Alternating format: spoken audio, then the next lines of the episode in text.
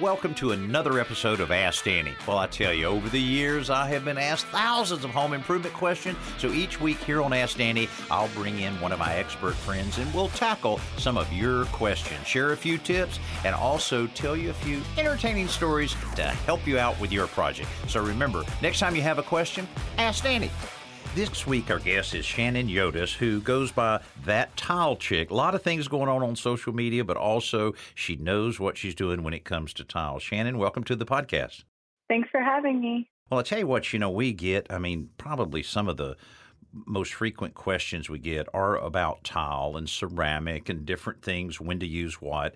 You know, um, we t- we talk about all the time how people get online, they try to do their homework, and they get more confused than than anything mm-hmm. else on so many different opinions out there. That's why it's great to have someone like you that loves to talk about tile and can, you know, kind of uh, separate some of these myths that are out there. And and one of them is about um, the proper flooring. She, you know, years and years ago it was accepted in some areas of the country, and I don't know why, that um, so many tile contractors would glue right down to a wood subfloor, you know, three quarter inch wood subfloor. That almost makes you cringe, I bet, doesn't it?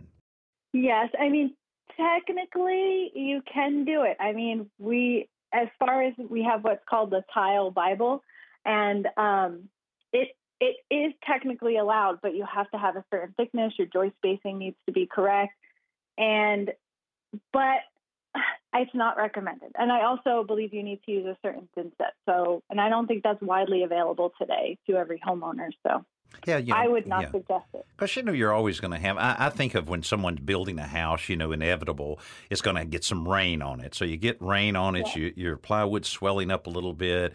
You know, you move through it. Finally, you get you know the house dried in, and maybe the humidity goes down. But still, it just seems like there's always movement in plywood. So, um, what do you use mostly? Do you go down with a cement backer board, or do you use any other um, um, coupling type of um, membrane underneath your tile? So I always use a uncoupling membrane, whether it's the Schluter Ditra. Um, there's other manufacturers out there, Laticrete, Ardex. They also make uncoupling membranes, which is very similar to the Schluter Ditra. Schluter Ditra is more widely available, but um, yeah, I always use an uncoupling membrane, almost always, even on cement. Yeah, you know that's a great company there. Um, we've dealt with them quite a bit, and they've uh, always helped out a lot of contractors and homeowners as well. But now, if you're if you're going down on um, a concrete slab, let, let let's let's say real common scenario. We have a 50 year old bathroom. We have ceramic on the floor.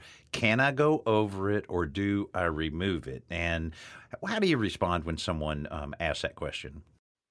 It depends because it always depends. And I think that this is where people get confused because if you Google that, you might get some people saying it's totally fine, some people saying no, no, no. But it really, the tile that you're, here's a good rule to follow. Mm-hmm. The tile that you are installing is only as good as what it is stuck to. Mm-hmm. So mm-hmm. if you are setting tile on top of existing tile and that existing tile is in poor shape, your new tile installation will likely fail. Mm-hmm. So mm-hmm. if you have a tile installation that is solid, you know, in other words, it's an older house, like you mentioned, maybe it was set on top of a mud bed and there's, you know, it's just uh, too much to demo. Mm-hmm, so, mm-hmm. and solid, there's nothing, there's no cracks, there's no loose tiles, everything's good. So you're like, okay, I can probably tile over this, but you have to use a product that is for tiling over tile, and they make this primer. You can get um, Mapei Eco Prim Grip, which it's a roll on. You usually you you basically use a nap roller, you roll it on, I would do like at least two coats, let it dry really well, and always follow the instructions. But it's always important to make sure that the actual thing, whatever you're tiling to, this even goes for just the substrate. It has to be in good condition, otherwise your your install will fail and fall apart. Yeah, that's that's great advice. I, be, I certainly believe mm-hmm. that, and and the thing about it that a lot of homeowners need to be aware, you know, you're putting your tile down, and you know it may be quarter inch, and your it you know adhesive adds a little bit of thickness to it. You know, you have a situation with the toilet, say in a bathroom, that mm-hmm. you have to mm-hmm. make sure that that is handled properly on the flange there, yep. and then you have encroachment on um, the vanity. You know, all of a sudden your toe kick uh, looks a little odd, and then you have yeah. you know the the trim trim, some of the, the definition and so forth on the trim is mm-hmm. off a mm-hmm. little bit. Those are some of the things. And then you've got the, the, the toe stubber when you come in right at the doorway. Yep. Um, uh, but you're right. If it's on a mud bed, it almost takes dynamite to get that out of there. And then yeah. a lot of times, you know, because of that mud bed, might be three quarters of an inch plus the tile, you're removing mm-hmm. that. Mm-hmm. Then you're only putting in traditional tile without a mud bed, of course uh, all of a sudden yeah. you got a, a, a, gap there that you're having to deal with. So um, I agree with you. It it all depends on that. And uh, but there's a lot of floors out there that are nice and flat that I've seen people put it mm-hmm. put it down on top of it be very successful. But the primer yes. is um, a great idea. Hey, let's switch to the outside a little bit. Um, mm-hmm. What do you recommend on someone that wants to dress up that front porch, that front concrete porch or any other landing, patio, or so forth? What are some of the guidelines when you're dealing with installing tile on an outdoor surface that may get a little bit of rain on it from time to time? So, I would always recommend using porcelain as the material. Uh, there is great ceramics out there. Porcelain is just much more durable you have to remember that outdoors, if you are in an area like, you know, the East Coast where you're very prone to freeze thaw, you have to make sure you're using a thin set or an adhesive that is rated for that. Not all adhesives are rated for outdoor applications, and therefore, when you get, say, if you have a spot that is exposed to direct sunlight, or you know, you you're under snow and your ground is frozen, when that thaws, the tile can literally just pop up off of the surface. So we don't want that happening. In addition to that, you want to make sure you prep the surface really well. A lot of outside concrete, you know, um, the patios, the front porches, mm-hmm. they're they're always sloped away from the house and then they're like graded towards the street depending on the orientation of the property. Mm-hmm. So you're not going to get a truly level surface to tile to, but you also want to make sure you don't have any like low spots or dips so that when you're installing the tile, it's nice and flat and you're not having, you know, buildup of water in one spot, which will then essentially grow mold. Uh, so there's a lot of things that have to happen. And then you can also use similar. It's similar to like the Schluter Ditra, but not really. They have similar properties. They do similar things. So they it's called a roll-on anti-fracture membrane, hmm. and so it comes in a liquid form. And I, you know, um, the one that's most widely available retail is um, RedGard, and it's like when you open it up, it's kind of like it's almost like a liquid plastic. It feels like you roll it on, and again, always read the instructions. I believe that they require two coats and a minimum thickness of some sort. So it's always good to read the manufacturer instructions of any product you're using, and they'll give you all the guidelines, the restrictions, anything it can and cannot do. So I think that would be a great way to protect maybe an outside surface from cracking and transferring to the tile. You can always fill any low spots in an outside area with um, like a concrete patching compound to make it flat, like you would just use a level or a straight edge to screed it off. You just don't want any like low lying spots where water can collect and create that mold situation in your grout joint. Yeah, that makes sense. That would that would certainly ruin a nice looking uh, tile job over the years there. And the RedGard yeah. uh, from our friends at Custom Building Products really mm-hmm is a, quite the standard in a lot of the waterproofing and, and a lot of the situations where you make that uh, tile really adhere very well. Now, I've heard from a lot of people, of course, over the years, uh, Schannon, it seems like people have really been empowered to do a lot of tile jobs their, themselves. Maybe they start off with a small foyer, they certainly feel good and gratified with that, and they go to something bigger. But one of the frustrations I hear a lot about is people cleaning all of the grout you know, because it's it's it's kind of an unusual process when you take the grout and you're using your grout float to work it in. You got to get it down in there. Then you're left with quite a mess. What are some of the tips there for people to be able to make that cleanup a little easier? Because it can be a challenge. So, when installing the grout, I always like to use what I call the two bucket system. So, I will have one bucket with clean water. Well, you start out with two clean buckets, but basically, when you're grouting, you use the you use the sponge, wet it, clean up your grout, then you dip it in your what I call the dirty bucket. Then you wring it out, and then once it's wrung out and you don't have any of that grout residue left on the sponge, then you dip it in the clean water and wring it, and then you wipe again. So it's almost near it's near impossible to get like to have no grout haze while you're grouting, mm-hmm. especially with some of the stronger grouts that's on the market today with the acrylic and epoxy. It's very hard, but th- this method will help alleviate that a lot. And then also, once your grout is dry, I recommend going and using a grout haze remover. There's there's a lot on the market. I use specifically, I use um, a grout haze remover called Bostik Blaze, and you can get that retail at like a Floor and Decor. And if you don't have a store, you can. I'm pretty sure you can get it like on Amazon or mm-hmm. um, where else? At Floor and Decor, their website they ship. So it's it's amazing product. You spray it on and you leave it for like five minutes or so. Then you just use a dry microfiber rag and you wipe it off. It works really well. I use really strong grout, and when I'm done grouting, I like to go over and use this for any of those stubborn spots where the grout just will not come off the tile. Um, yeah, that's my process. But I want to mention really quick since we're on this subject for cleaning grout. Um, I want to just put out there to everybody when you are cleaning anything in your bathroom or any tile surface to use a pH neutral cleaner. Um, something like I'm pretty sure uh, Zep makes a pH neutral cleaner mm-hmm. that you can get at any you know any store, and there's some other better ones out there as well. And then I also love the Bona products for hard surface cleaning. And they also make an antibacterial one too if you're worried about bacteria, like in the bathroom and the kitchen. But it's pH neutral, doesn't have a strong smell. Like bleach and vinegar can definitely ruin your grout and corrode it and just eat it away over time. And then essentially it attracts, it'll leave a film on the tile and the grout because your grout is very porous and rigid.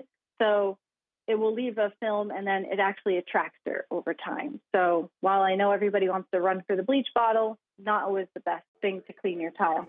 No, I agree. I agree. Try to push away from that as much as possible. That's that's yeah. good. That's some great tips because it can be very frustrating. You get to that point and you're you're ready to wrap up the project and, and wash your hands, and uh, yeah. and that, that that little bit of haze keeps coming back. So that that'll help out a lot. What do, mm-hmm. what do mm-hmm. you think some of the biggest mistakes that homeowners make when they install tile? Um, not reading instructions. You're not picking on us men, are you? Are you starting no. to pick on us men? We. uh, I love like I, they, every product out there. There is what's called a data sheet, and it will tell you. It will give you like the limitations of the product, like it cannot be installed over this, or you cannot use it for this, et cetera, et cetera. And um, there'll be they'll uh, quote ANSI standards in there, all of these important things that will give you concrete factual information, not just people's opinions online, which I think is extremely important because I always I always defer to what the manufacturer recommends. And that is because they've created the product, they've tested it, they know the limitations, and I'm going to listen to them over somebody on YouTube. And that's always where I think that some homeowners will fail is that they listen to an opinion and they don't get their own information. The information is there. Um, usually on the back of the product itself, it will tell you which data sheet to look at, or it will have some installation guidelines right there. Always double check with that. It's great to get somebody's opinion online that you trust, but always double check with the manufacturer to make sure that you're following their recommendation. Yeah, I certainly agree with you on that. And, you know, the same goes for, you know, in following instructions on just like certain grouts and certain adhesives that, Yeah. you know, people mix them up to a certain consistency and they go, okay, well, I'm ready to go. But so many of them have that five minute waiting time. Then you Yes. have to come back and st- stir again. And that's something that a lot of people really aren't familiar with, but so important to make that product perform like it is supposed to perform. So that's Yeah. another good, another good um, information. Hey, we're talking with Schannon uh, Yodice, and we are going to come back in just a minute, and she's going to share a unique story with you.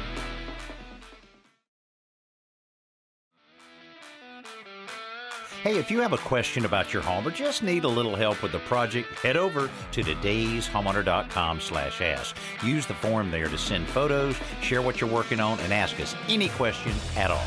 So, Schannon, I'm sure um, over the years you've dealt with a lot of different things to do with tile, and there's always a story that emerges from it. What uh, what can you share with us in terms of a story? So I work a lot in other people's homes, and in those homes, people have pets just like me, and I love animals. They, you know, they actually make the day so much better. So a lot of times people are like, "Oh, I'll put up my dog, or I'll, you know, keep them here, keep them there. My cat, I'll make sure they're out of the way." And I'm like, "No, it's fine." You know, if you look at my social media, you'll see I will be holding people's dogs. I let them hang out with me while I'm working. It's totally fine. They're always stealing my tools. No problem. It's like it's like working in an office and having a dog there. It's the greatest thing. So this isn't a personal story of mine, but um, to preface, it's a very close call because we, when we're working on someone's shower, you know, we typically we're opening the subfloor. There's plumbing that has to be moved, etc. So we were working on someone's home and they had a cat. We opened up the subfloor and um, we went home one day. We came back the next, and we had put the plywood down so that you know I don't know. She had a little kid, so we didn't want the kid to go in there and maybe fall into the subfloor. It was on the second story. hmm We came in the next morning and we pulled up the plywood, and out came this black blob just running out. So their cat was trapped in the subfloor overnight, and we felt terrible. But so cats are very mischievous and they get into absolutely everything. And I'm very grateful that it was only overnight and we didn't actually harm the cat. But I have a very good friend that called us one day and was like, "You are not going to believe what just happened to me." I went on a estimate, and um, the homeowner just had gotten two kittens. She was only going to adopt one, but they, you know, they were brother and sister, so she got both. And he went over to just do an estimate on doing a backsplash. So he leans over the kitchen counter to take a measurement. He pulls out his tape, pulls the measurement, you know, the tape snaps back. And, you know, if you're taking a measurement like your your front foot, like you just like kind of, I don't know, bend over the Mhm. counter and your Mhm. front foot's forward. He pulled his front foot back just to like turn around and talk to the homeowner and he stepped right on the cat. Oh, On the kitten. oh kitten. boy, a little small one. It- wow. Yes. And so he he was like, I froze. I didn't know what to do. I looked down and the cat just made this yelp noise. And the lady, I he said the lady was just like, Oh my God, my cat. He bent down to grab the cat and they got in the car, they got in his truck, grabbed the homeowner in the truck, and they ran to the emergency room and the cat didn't survive. Oh, But wow. he- wow. just felt horrible. And you know, it was it was really interesting because I'm like, man, I never tell the homeowners to put up their animals or put them away because I love them. And I'm like, wow, like it's it just anything can happen. You know, I've seen videos of cats being stuck in the walls and things like that. oh, And yeah. hmm it just it's a wake up call for me as a contractor in people's homes because as much as I really love their animals to be around, I couldn't imagine being responsible for their demise. So yeah. Of course not. Well, you know that's and, and I agree with you. I love to have animals around, and and of course kids are always very curious as well. And but uh, boy, there's so many things that can happen, you know, during a construction project, no matter how minor it is. So Mm-hmm. that is that is a shame from that standpoint. Well, Schannon, tell me this. Um, last little tidbit of advice overall to um, our listeners uh, that are thinking about doing some tile work. Uh, what's just a advice from someone like you that's done so many projects? So, my biggest piece of advice is read the instructions. Um, if you are looking for, uh, I don't know, specific guidelines on anything, all the products will always have instructions. You can always double check. It's always great to get guidance from somebody you trust, but also just double check the information because even me, I don't know everything and I'm continually learning all the time. New products come out, new information is out there, new standards, you know, come in and you just never know. So always double check. That's I agree with you. I mm-hmm. agree with you on that. Even us stubborn men need to take the time to read a few instructions there. Hey, I'll, I'll tell you, we enjoy so much uh, seeing you on uh, social media. Uh, t- tell our listeners where they can go right now and see some more of your great information. I have full length YouTube videos on YouTube. You can find me at that tile chick, and you can also find me on Instagram, Facebook, and also TikTok if you like TikTok at that tile chick. And you can also check out my website, thattilechick.com. I've recently started writing some blogs for more in detail information and places you can go to get better information about tile.